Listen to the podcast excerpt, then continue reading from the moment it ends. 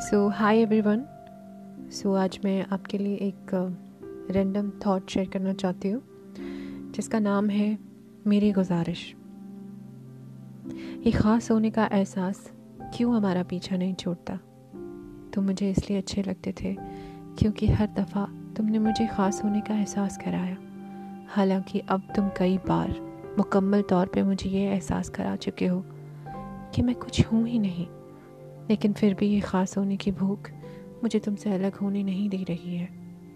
दिन पर दिन ये सोच हावी हो रही है मेरे जहन पे कि मैं नहीं हूँ अब ख़ास, किसी के लिए भी नहीं। लेकिन मेरी नज़रें अब भी तुम्हारी तरफ़ उम्मीद से देखती हैं। मेरी ये गुजारिश है तुमसे कि इस उम्मीद को तोड़ दो, ख़त्म कर दो मेरे अंदर से इस एहसास को, ताकि मैं मातम मना के आज़ाद हो पाऊँ।